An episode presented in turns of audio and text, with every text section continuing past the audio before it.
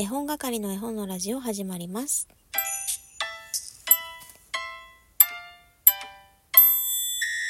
こんばんは絵本係のまこです。この番組は絵本つながる言葉命をテーマに活動している絵本係が絵本の話をしたり絵本じゃない話をしたりする12分間です。一つ前の収録私の声に対してたくさんのリアクションをいただきました。ありがとうございます。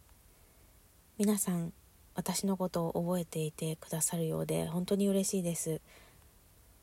1000を超えるねリアクションいただいてますがなんと一通もお便りが届いていません。相変わらず私のリスナーさんはツンデレだなぁと思いながら今か今かとお便りを待っています。さあ今日はね何を喋ろうかなと思ったんですけれども先日行ってきました谷川俊太郎絵本百貨店という展示について。まあ展示についてというよりは一冊の絵本について話そうかなと思っています。実はですね私はずっと欲しいなーって思っている絵本が一冊あります。まあ一冊だけではないんですけど谷川俊太郎さんが文絵は松本太陽さん工藤直子さんの息子さんですねが担当されていて、えー、これはねほぼ日から出ている絵本なんですけどあ今後ろでね娘が寝ているのでたまに鼻がブーって言ったりするかと思いますがお気になさらずで、えー、このねお二人の絵本「かないくん」「かないくん」「かないくん」まあ、名字です。かないくんというね、えー、本があるんですけれども、いつか欲しいなって思っていて、で、インスタで仲良くさせていただいている方が、私よりも先にその谷川俊太郎の展示に行かれたんですね。で、ちょっとメッセージのやり取りをさせてもらっている時に、かないくんの話になって、結局欲しい欲しいと思いながらお迎えしてきませんでしたってその方が言ってらっしゃったんですね。で私は次で会ったら買おうと思っていたんですその時点では。で実際見に行って読んだ時にまあ絵本もね飾ってあるので原画があってそのそばに絵本も絵本だとこういう使われ方してますよとかいう分かりやすくね置いてある場合が多いんですけどでそのカナイ君を読んだ時になんかね手元に迎えたら終わっちゃう気がしたんですよ。で内容もねご存知の方もいらっしゃるかもしれないですけれどもなんか終わりと始まり、まあ、静止感が描かれているんですがなんかずっと欲しい絵本であってほしいなって思ってしまったんですね。まあ欲しい本というかまだこれを迎えるにはちょっと私は早いかなというような印象です。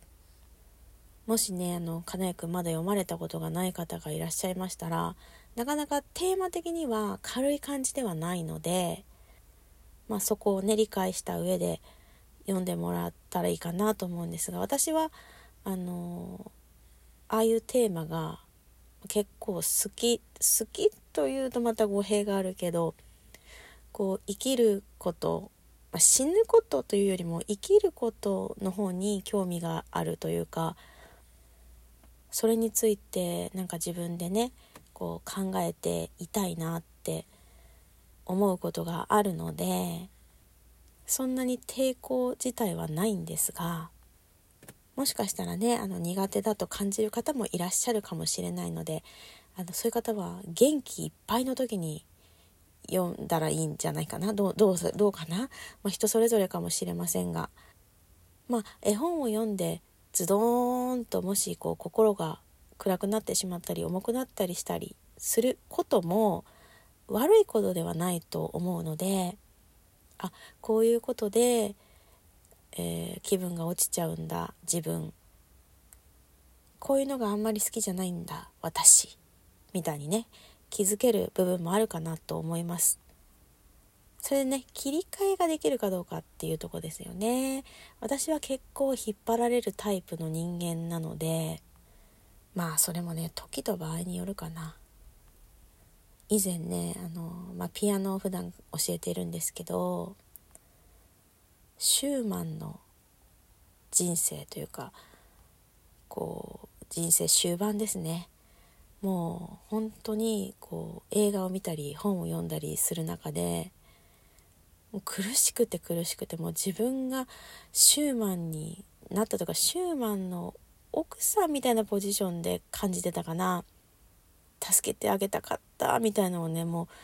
う1ヶ月ぐらい引きずってた時期がありました。もしかしたら私はシューマンの時代に生きていたのかしら。なんか違う違う。スピリチュアル的な方向に行ってしまいそうですけれども。でもねそれぐらい何かあの感じ取ってたんですよ。というね話はさておき。私以前何かで見たんですけど谷川俊太郎さんは死ぬのが怖くないって多分テレビの何かのねスペシャルなんかなんか特番みたいなものかな。っておっしゃっていて母に会いたいお母さんに会いたいって言われてたのがすごく印象的でそういう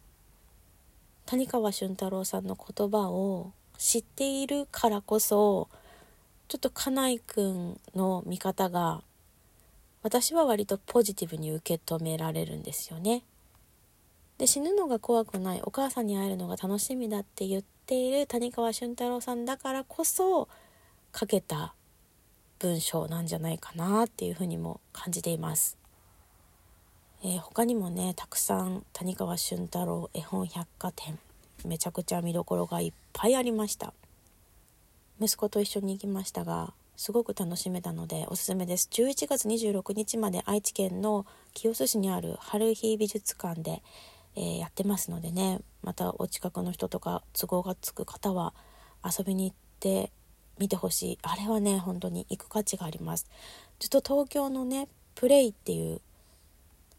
プレイミュージアムか。で、え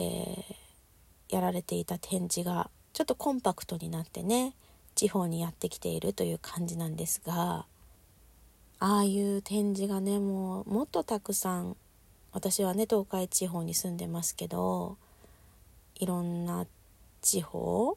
なかなかこう東京まで足は運べない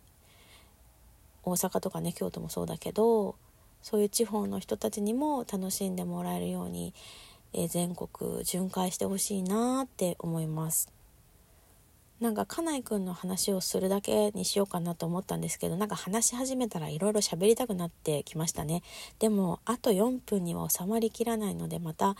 あの次回収録撮る時に私のこの熱が冷めていなかったら話そうかなと思います。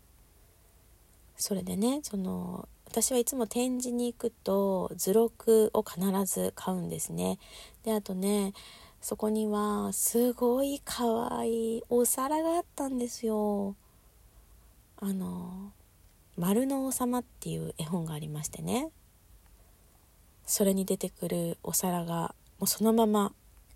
陶器になっている。それがね3700円ぐらいしたんですね。で息子もね記念に何か絵本でも買うって言ったら虹色の魚のだったかな。サブタイトルがね「負けることも大事だよ」みたいな絵本かな。を選んでてどうしても欲しいというのでまあどうしても欲しいと言わなくてもこれがいいと言ったら買う予定だったんですけどあの現金しか使えなくってちょっと持ち合わせがねなかったんです。夫があのその日はお金を管理しておりまして私の財布にはまあちょっと恥ずかしながら少ししか入ってなくてですね足らないっていう状況になってそしたらやっぱり息子の方優先しますよね。で丸のお皿丸の王様のお皿はまあ買いに行こうと思えばねあの11月26日まではやってるわけですから買いに行こうと思えば行けるしと思ってね諦めたんですけどやっぱりねああいうものはあのこう展示を見たこの熱量で買わないと買えないね。でもやっぱり欲しい。でもやっぱり欲しいなーって思いながら11月今日は8日を迎えましたね。ってことはあと何日ですか、えー、すぐ計算ができないよ。18日。18日間悩んでると終わっちゃうのであと10日ぐらい悩んで買うのか買わないのか決めたいと思います。でも展示自体もね素晴らしかったのでもう一回行きたいなーって思い思っているところ。今は三重県の津市でもね絵本の原画展大きなものやっているのでそっちにも行きたいしなもう本当行きたいところだらけですね、えー、そうやって考えると結構、えー、絵本の原画展距離的にはその行けない距離ではないところにたくさんやってきてくれているので嬉しい。そして私の大好きな新井良二さんの展示がですね4月から刈谷美術館で行われるということであ新井良二さんと息子がねあのメリーゴーランドという四日市の絵本屋さんの壁に絵を描いた、まあ、イベントなんですけどね息子以外にもたくさん他の子いましたけどそういうのも喋りたいなと思いながらまあ時間が来てしまったので今日は終わります。えつらつら失礼いたしました。それではさよなら。きょ